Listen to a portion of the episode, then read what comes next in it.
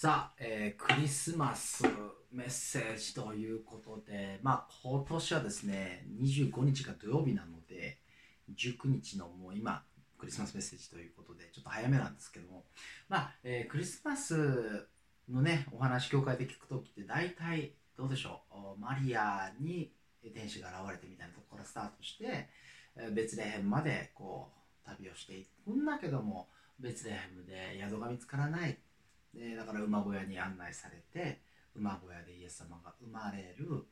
で一方その頃ですね、えー、羊飼いのところに天使が現れて羊飼いがお祝いに来る。で、えー、遠方から博士がやってきて贈り物を持ってお祝いに来る。で最終的にですねこのような感じのシーンであクリスマスというのはイエス様の誕生をお祝いする日なんですよと。いうことが大体まあざっくり言うとそんな話をするかなと思います。で皆さん、えー、ちょっと突然ですがあ本を読む時ですねプロローグ読むよという方はい正直私ちょっと面倒くさがりなのでプロローグ飛ばしちゃったりなんかするんですけどもまあプロローグ読まなくても大体の話で分かりますよね。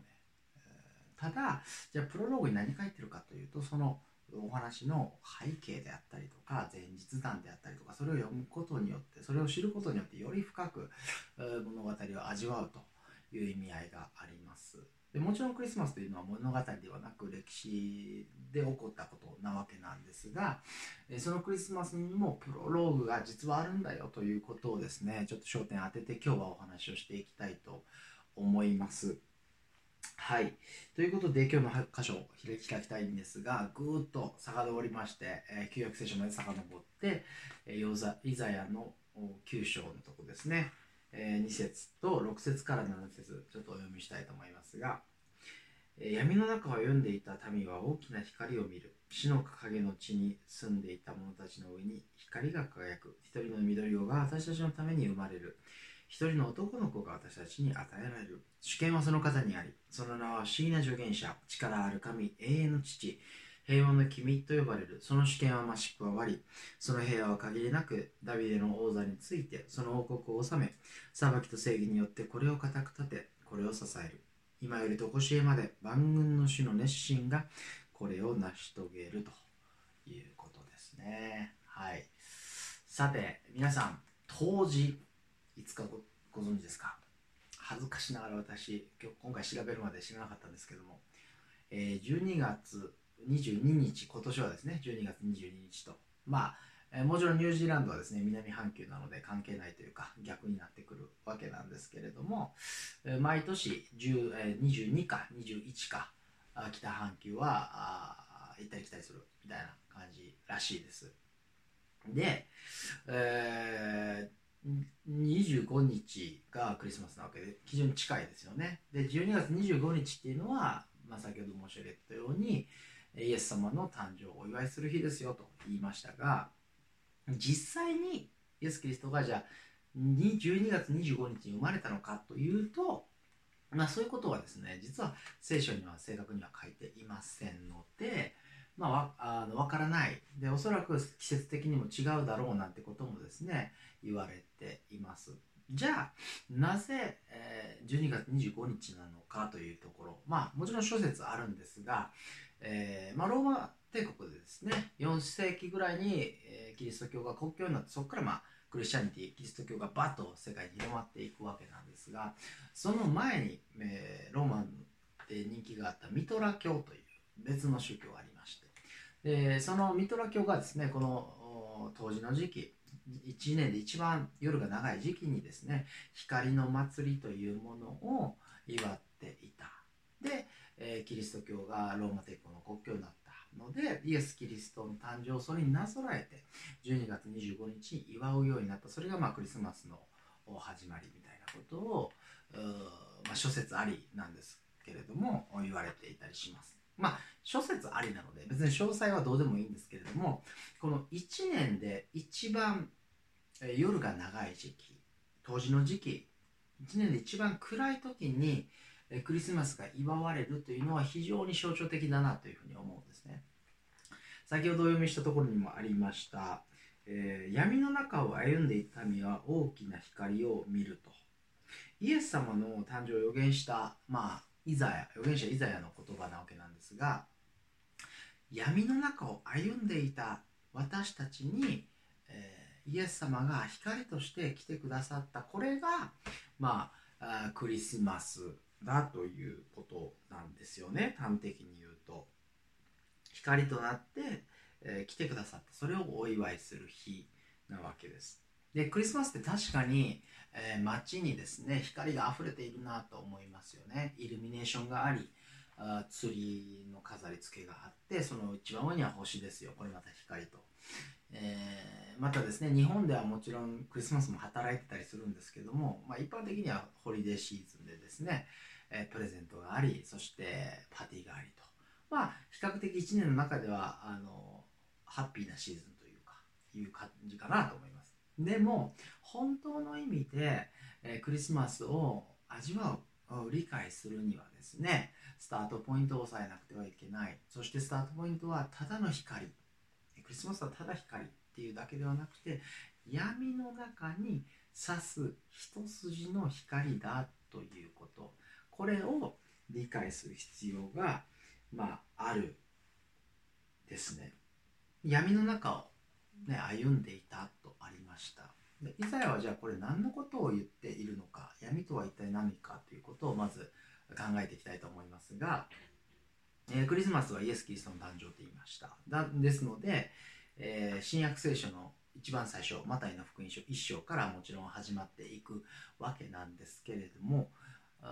じゃああ一章一節がいきなりクリスマスストーリーからスタートするかというと実はそうではないんですね。えー、マタイの福音書一章一節を開きたいと思いますがこのように始まっていきます。アブラハムの子孫、ダビデの子孫、イエス・キリストの系図。クリスマスの前に系図がある。クリスマスの前に歴史、イスラエルの歴史があるんですね。歴史があってイエス様が生まれる。まあ、これがですね、えー、一番最初の方で言ってたクリスマスにはプロローグがあるんですよというお話なんですけども、まあ2つ名前が出てきましたね。アブラハムとダビデということで、まあ、この名前はイスラエルにとって非常に重要な意味がある。あまずアブラハムは、えー、神様がねアブラハムに現れてあなたの子孫が世界の祝福となるという約束をしました。創世記の12章のとこですよね。で、えー、実際ですねアブラハムはこう祝福されて子供がどんどんどんどん子孫が増えていって、まあ、それがイスラエルという国になったわけです。ですのでイスラエルというのは、えー、神に選ばれた民神の御心を行う民だというふうなあ祝福を、えー、受けていたわけです。選ばれた民だったわけですよね。で主は大いにこのイスラエルを祝福してくださりそしてダビデ王の時代にはですねその繁栄がもう極まって、領土も広がってでダビデに向かってですねあなたの王権は永遠に固く立つよという約束をまたこれあの神様がしてくださいました。にも、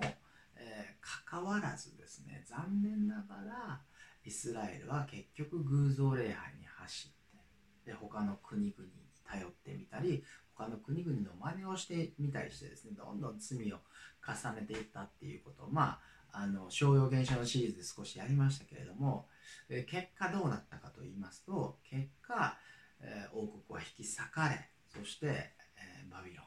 ペルシャギリシャ、え、そしてローマ帝国ですよね。外国に占領されて、え、虐げられると、まあ、こういう歴史がずらっとこうある。わけなんですね。なのでイスラエルが抱いていた思いというのはあれだけ約束された祝福素晴らしいものがあったにもかかわらず自分たちはやってしまった失敗してしまったという、まあ、恥、挫折感そして絶望だったわけですでその中でイザヤをはじめとする多くの預言者によって語られたのがいつの日かまあ、今こんな状況外国に収められて辛いしんどい。けれどもいつの日か救い主が、えー、来ると。そして、えー、救ってくれるよ。っていう、まあ、予言。これが一筋の希望一筋の光だったわけです。闇の中に差す光。それをイスラエルはずっと待って待ち焦がれていました。そしてこの待つという期間は非常に実は長かった、えー、最後に旧約聖書で預言者が現れてからですねこのマタイの福音書のが始まる新約聖書が始まるまで実は400年間預言者が全く出てこない。沈黙の400年ギャップがあるわけなんですよね。そうしてやっとまあイエス様が生まれにけですが人々は思ったことでしょうね。神様は私たちをお見捨てになったのではないか。いつまで待てば、え、神様は私たちを許してくださるのか。主よいつまでですか？という思い。そうして400年の沈黙を経てお生まれになるのがイエス様。400年の沈黙を経て訪れるのがクリスマスなわけです。長いこと待ちわびていた。方がやっと来られた。まあ最初見ていただいたビデオもそういう内容だったわけなんですけどもだからこそものすごい特大のお祝いなわけですよね。あただイエス様が生まれた誕生日なんですね。おめでとうございます。というようなものとは深みというか重みがあ全然変わってくるかなと思います。なのでなのでやっぱり闇を理解せずしてクリスマスを本当に味わうということは非常に難しいのかなというふうに思います。皆さんどうでしょうか？今年を振り返っていや人生を振り返って自分もまた闇の中にいるということを感じておられる方もいらっしゃるかなと思います。ああ自分は失敗してしまった。自分はもう落ちぶれてしまった。という恥や挫折感。あるいはですね長いことを悩んでる悩み人間関係の悩みなかなか治らない病であったり仕事関係の問題家庭関係の問題経済的困難ずっと祈ってきた。神様にずっとこれお願いしますって祈ってきたんだけどもどうやら神様はなかなか答えてくださっているようには思えない。主よいつまでですか？ということを、え、思っていらっしゃる方もいるかなと思います。で、まあ、そういう方にこそですねクリスマスというのは一筋の光。光。どんなに暗闇が濃くて、えー、深くてもそれに飲み込まれない、えー、飲まれ込まれることのない光が私たちのところに来てくださった。それを覚える日それがクリスマスなんですね。で逆に言えば自分が闇の中にいるということを知らなければですねクリスマスというものにさして意味はないですね。ただのハッピーホリデーでツリーがありプレゼントがありパーティーがあり、まあ、そうやって毎年のあ祝ってますよね。世の中はそういうふうに言われます。確かにね闇はあります。悲しいこと問題ありますけどもそんなところばっかりねネガティブなところにねあの目を向けてないで自分たちで輝きましょう。と頑張って知恵を用いて努力して自分たちで輝きましょう。バランスのいい人生をしっかり稼いで家族を支えて自分たちの力で幸せになりましょうよと。というですね。だいぶ前のですねアメリカの大統領の演説を思い出しますが Yes we can. マインドじゃないですけれども。でもクリスマスってそういう種類の希望とは違いますよね。なぜならただの光ではない。闇の中に差す光です。でその光というのは自分が頑張って生み出すものではない。光は与えられなければいけないそういった意味でそういった意味で今年のクリスマスというのは実は最もクリスマスらしいクリスマスになるのかなというふうにも思うんですね。まああの今年もホリデーはやってきてプレゼントはありツリーも飾るとこはあって。でもやっぱり例年とはちょっといやだいぶ違うクリスマスになっていますよね。まあロックダウンは一応の終わりを告げて生活も少しずつもしかしたら戻りつつあるのかもしれない。でも、えー、まだまだワクチン問題がありそしてオミクロンがどうだこうだ言っているし。たとえですねこのままあワクチンあいやコロナがいい方向に向かったとしても経済は戻ってくるのか来年はどうなるんだ、ね、全く見えない全くわからないそういう意味で暗闇の中にいるみたいだというふうに感じていらっしゃる方もいるかなと思います。でもだからこそ今年味わうクリスマスの希望というのはより一層深みを増すのかなと思うんですね。それは私たちは普段よりもですねコロナという大きな闇を目の前にして自分が光を生み出すということの限界を、え、例年より実感しているからかなと思います。私たちに光を生み出すことはできない。光は与えられなければならないということ。じゃあその光はどのように与えられたのか、えー、ちょっと戻って6節ですね。イザヤのもう一回読みたいと思いますが一人の緑子は私たちのために生まれる。一人の男の子が私たちに与えられる。主権はその方にありその名は不思議な助言者。力ある神。永遠の父。平和の君と呼ばれる。力ある神がイエス様が人となって来てくださった。しかも赤ちゃんとなって来てくださった。これが光ですね。でイエスという名前ヘブル語でイエシュアというんですがイエっていうのはヤーウェイ。シュアが saves 救うですから神は救うという意味なんですね。イエス様は私たちを救うために生まれてくださった。何から救うのか。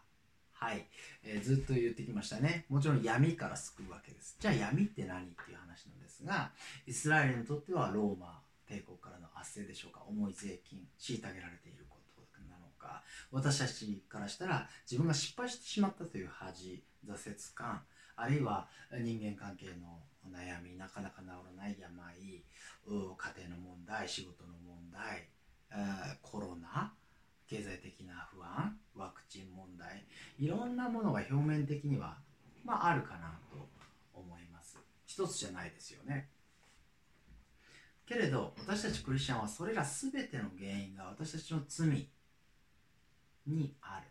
ということを信じています。そしてその罪を十字架で身代わりとなって死んでくださってその罪から救うために私たちのために生まれてくださったということをイエス・キリストイエス・シュア神は救われる。どんなに長く闇が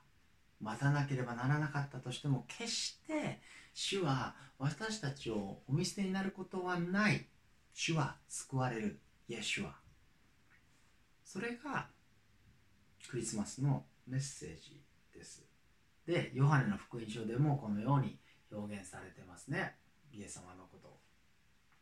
この方には命があった。この命は人の光であった。光は闇の中に輝いている。闇はこれに打ち勝たなかった。さて最後にですね神様が、え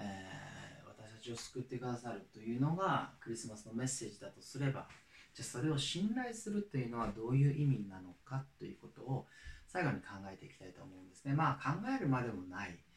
えー、非常にシンプルです。イエス主は主が私たちを救ってくださるのであれば私たちは休むことができる。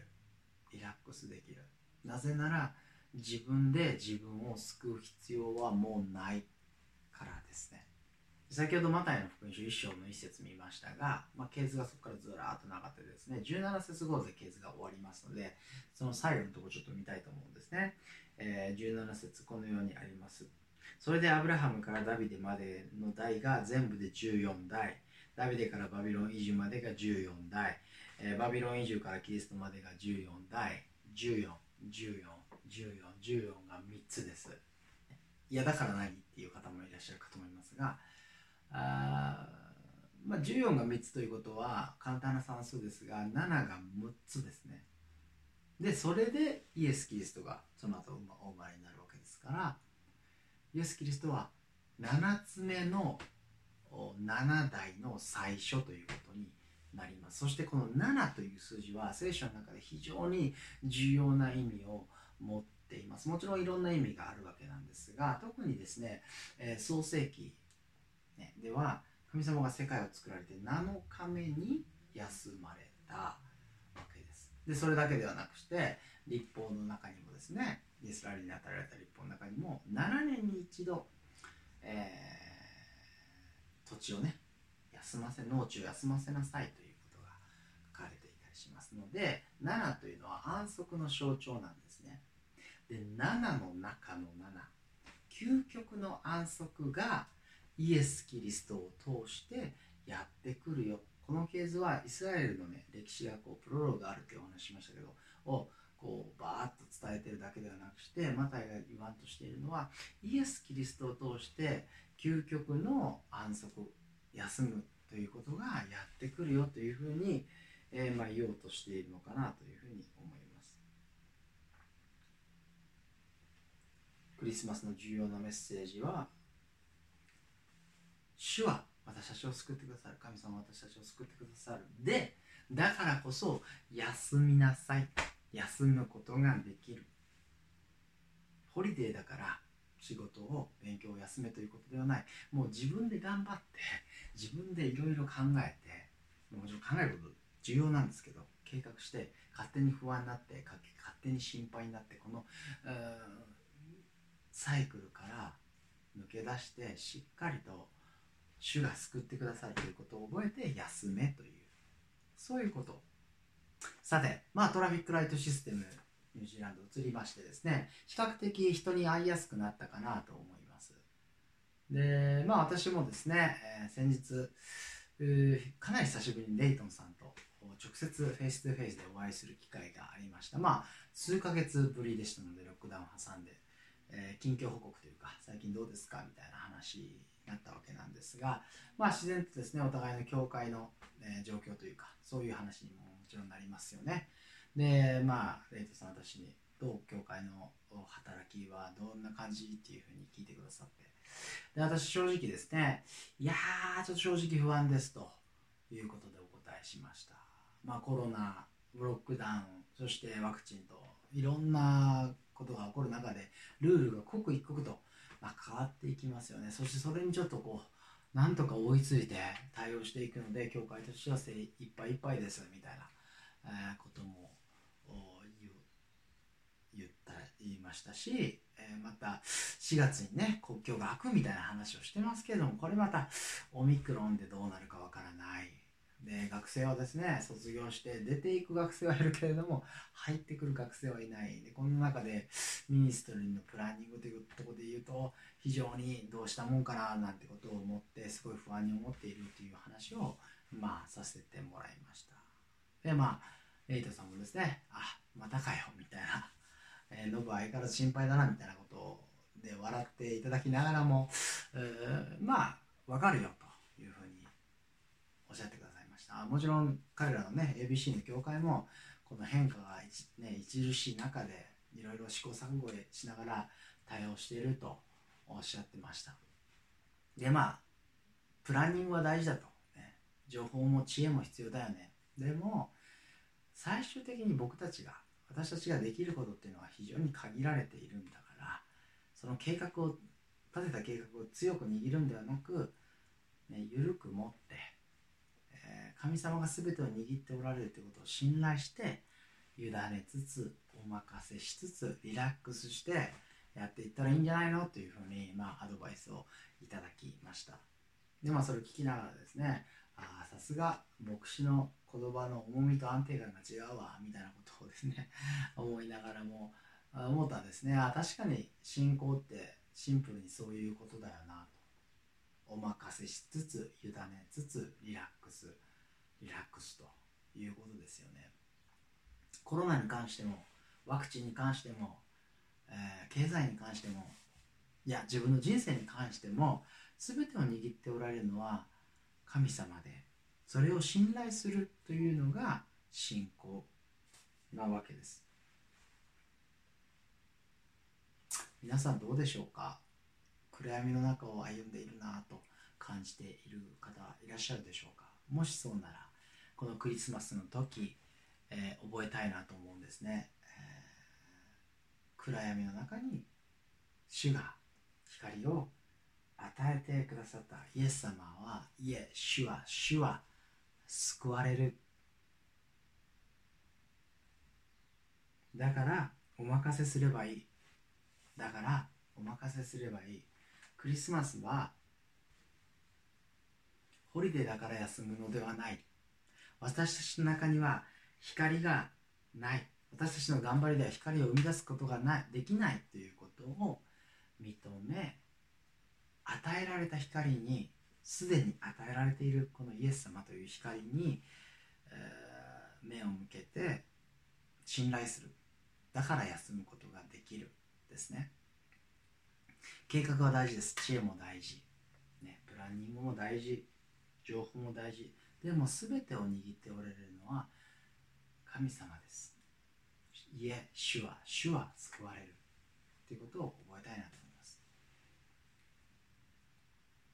イエス様は